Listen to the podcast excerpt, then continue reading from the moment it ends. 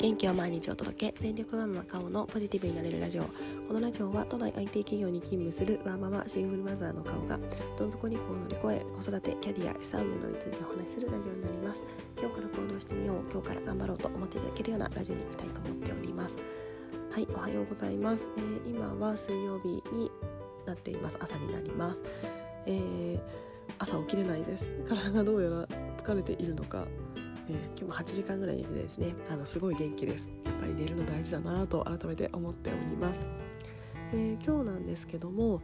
えー、子育てについてになりますが、え厳しさについて、えいろいろ感じることがありましたのでそのお話をしたいなと思っております。それではよろしくお願いいたします。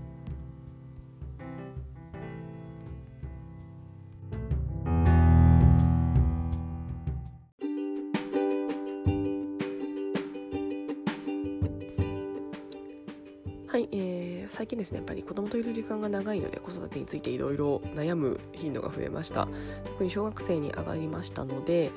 うんなんかこれから将来に向けてですねどんな働きかけしていってあげたらいいなとかですね。あと生活がやっぱり変わりまして、まあ、お勉強という要素が入ってきましたのでうんこうやらせなきゃな。でもやらせるっていうのも違うな。興味を持たせなきゃな。とか必要性を感じたら自分で頑張るからあんまり言うのも良くないかな。とかですね、まあ、宿題意味あるのかな。とか、えー、それよりも没頭させてあげるのがいいんじゃないかな。とか。何かいろいろモヤモヤとしております。えー、で結構私はですねあんまりこうやりなさいみたいな形で強制してやらせないようにはしておりましてまあ、でもそうするとですねやらないっていう結果に今までなっています、えー、私は子育てする中で、えー、まあ、やっぱり語彙力とかですね文章力とか、えー、そういったものはすごく必要だと思ってるので、まあ、それはですね本を、えいっぱいうちの息子を読む読んでますので、まあ、そこは問題ないかなまあ、実際やってみては分かんないんですけどまあおそらくある程度ですねあの本の量っていうのは多いので問題ないかなと思っています。えー、あとですね私はあの結構計算力は大事だなと思ってまして、まあ、これはですね私が計算が あのであの弱いというか筆算しないと繰り上がり繰り下がりだと結構難しくて、あのー、そんな早くないんですよね暗算が。本当にそろばんやっていけばよかったなと後悔してるんですけども。でこう瞬時にその数字があの3000万なのか3億なのか300万なのかとかちょっとわからないとかあとあの計算がそんな早くないのでもうスーパーとかのざっとこれいくらとか全然わからないですしまあ生きててですねそんな不便じゃないという場合じゃないんですけどもただですね数字に強いっていうのは結構あの仕事する上では私はあるといいなと思っています。えー、別に経理とかそういった仕事をしなくてもですね大体この市場ってどれぐらいでそのうちの何パーが、えー、使ってくれそうでそのうちのみたいなこうマーケの仕事とかしている時に結構やっぱりその数字っていうのが大事だったりしたのでやっぱりそれが弱い中必死にやってたんですけどもまああのー、ただですね強ければよりスムーズだったかななんて思うので結構計算力みたいなところは私は息子にはつけてほしいなと思っていたりします。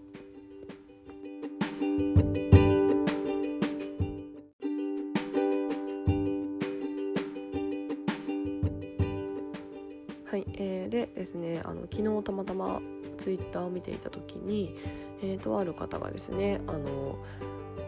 子供の頃、まあ、英語についてあの父から結構厳しくやれと言われて、えー、やっていて、え、すごい嫌だったけどもえー、ただですねそのおかげでやっぱり英語の仕事があのできたみたいな話を見ていてやっぱり厳しさは必要みたいなお話と厳しさは親が与えられる愛情の一つみたいなツイートを見まして私ちょうどですね厳しさについて考えていたのですごく刺さりました。うんなんかですね厳しくしすぎるのも良くないですけどもなんかですね厳しい厳しさ自分が厳しくすることとかあとはですね息子がその厳しい環境にいるちょっと辛い環境にいるっていうのを私取り除いてしまってるなーなんてちょっと思っていました。ワーママハルさんの Voicy で以前ですねあのブルドーザー型の親は危険みたいなあの話がありましてその息子の障害物というかですねそのうんまあ、良くないものを親が先に取り除いてしまって綺麗な道にだけ歩かせていてもダメみたいなお話がありましてすごい共感って思いましたし、まあ、私自身ですねそんなこうブルドーザー型の親ではないとは思ってはいるんですけどもふとですね振り返ると、うん、もしかしたら私もその良さあったのかななんて思っています。今ですね息子野球チームに所属してるんですけども結構そのチームがなんかザ昭和なチームであの上のクラス上のチームお兄ちゃんたちのチームになると何ていうんですかねあのちょっとあまり表現よくないんですけどなんか、まあ、ヤクザっぽいって表現よくないですけども 何て言うんでしょう近所のあのちょっとどでんとしたおっちゃんみたいな人がですねこう怒鳴り散らして「てめえらをやれ!」みたいなこうこんな感じの野球チームで私も嫌悪感があってこのチームやめようってちょっと思っていますただ息子は野球がすごく好きで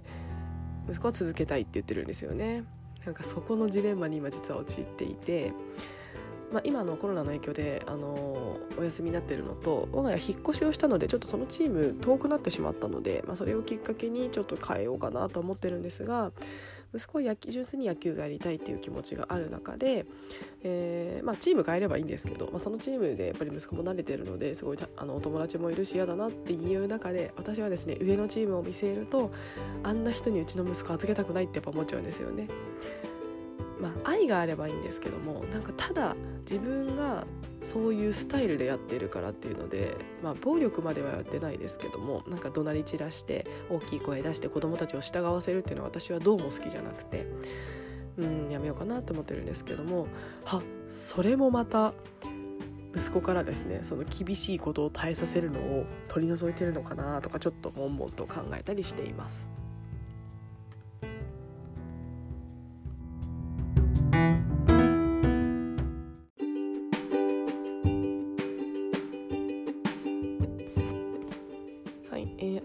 つ事例がありまして私の仲のいいお友達なんですけどもあのピアノをやってまして、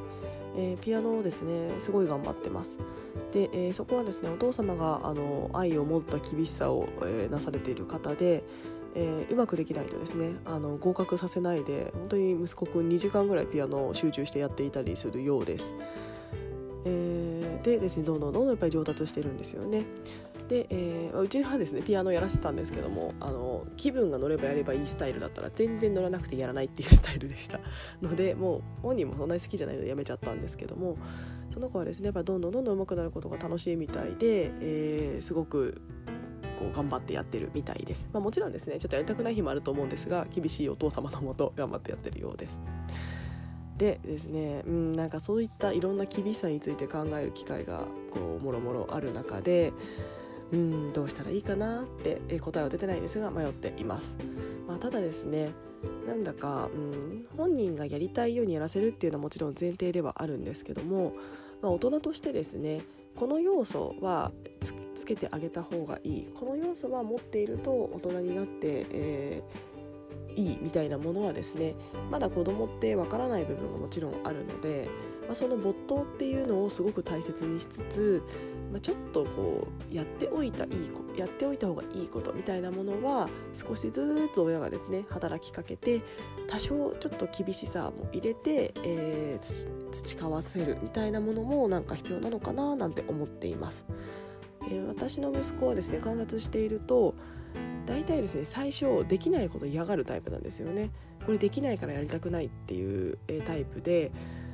なので最初それこそ今100マス計算やらせてるんですけどもやりたくないって言われます。できないからですね。で、えーまあ、私はですねまあいっかって放ってた放っておいたんですけども、まあ、ふとですね息子の過去を振り返ってみると何でも最初は嫌だって言ってもちょっとできるようになるともうノリノリでどんどんやっていくんですよね。俺できるみたいな形で。でそうなった時にその最初の壁を越えさせるのはやっぱり私の役目なのかなと思いました。その楽しいって思わせるまでちょっとだけ頑張らせる。ちょっとだけ厳しさも入れて強制も、えー、とつけてやらせるっていうところをやってそこから自分でも楽しくてどんどんやるっていうフェーズに活かせるっていうようなことが、うん、私の役目なのかななんて思っています。ただですねもちろんそうならないものもあると思います。やっぱり嫌いとかやっぱり好きじゃないっていうものもあると思うのでもうそこを、まあ、どこかのタイミングで見極めてあもうこれ以上はこの子はこれを生やせなくていいやとかですねなんかそういった見極めができたらいいのかなと思っています。もちろん厳しすぎても多分余計嫌になってしまうので、まあ、昨日は白マス計算のプリントを出してえー、まず1枚とりあえずやろうっていうことで、えー、計算は大事だよって言いながらまずとりあえずやりなさいっていうことで珍しく強制しない母が強制モードに入りまして、まあ、息子もしぶしぶやってたんですけども、ただですね100マス計算って2段あるんですけどもあの1段目と2段目なんとかやって1段目が4個間違っていて2段目が2個間違ってたのでもう2個しか間違ってないよ。めちゃめちゃ成長してるね。すごいね。みたいな褒めたたえたところちょっと得意げな顔をしていたのでしめしめと思っております。まあいやいやいややってましたがあのー、やっぱりですね多少の矯正も必要かな。うんなんてちょっとモヤモヤしながら思っています、まあ、もちろん全部が全部それやると多分ですねあのー、亀裂が走るのであんまりやらないですけどもまあなんかですねや今の年齢でやっておいた方がいいこととかそういった部分は、まあ、うちで言うとちょっと計算みたいなところはですね多少ちょっと強制力を持ってやらせてみようかなということを考えています。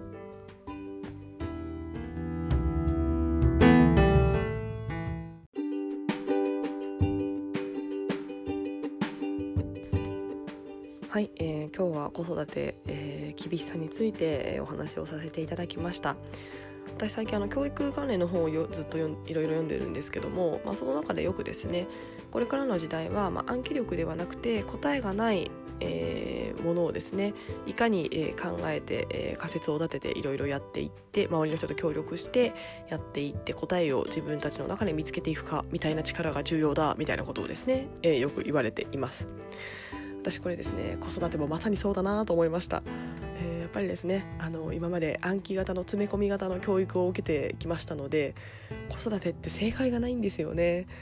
どんな子かっていうのにもよっても変わりますし、えー、いろんな情報もあるのでもう何を取捨選択したらいいかもわからないです。まあ、ただですねやっぱりすごく大事だなと思ったのはやっぱり子供にどんな子になってほしいかっていうのを親として、えー、決めてあげて、まあ、それに向かってですねこれがいいんじゃないかあれがいいんじゃないかということで思考しながらトライアンドエラーしながらですね違ってたらやめればいいし合ってたらどんどんやればいいしというような修正をしながらやっていくのがいいのかななんて思っています。まあ、もちろんこんな子になってほしいっていうのもですね親が思っているだけなので最終的には子供があのどうなるかどう決めるかにはなるんですけども、まあ、正解がないからこそ難しいんですがまさにこれからの時代に必要なことをですね私やっているのでこれからのビジネスもですねあのこんな感じでいけるんじゃないかとあのちょっとあの無理やりですが思ったりしています。はい。ということで、えー、今日も子育ても悩みますし仕事もめちゃめちゃ忙しくなってきましたしいろいろ大変ですが今日も一日頑張ろうかなと思っております。それでは聞いてくださいましてありがとうございました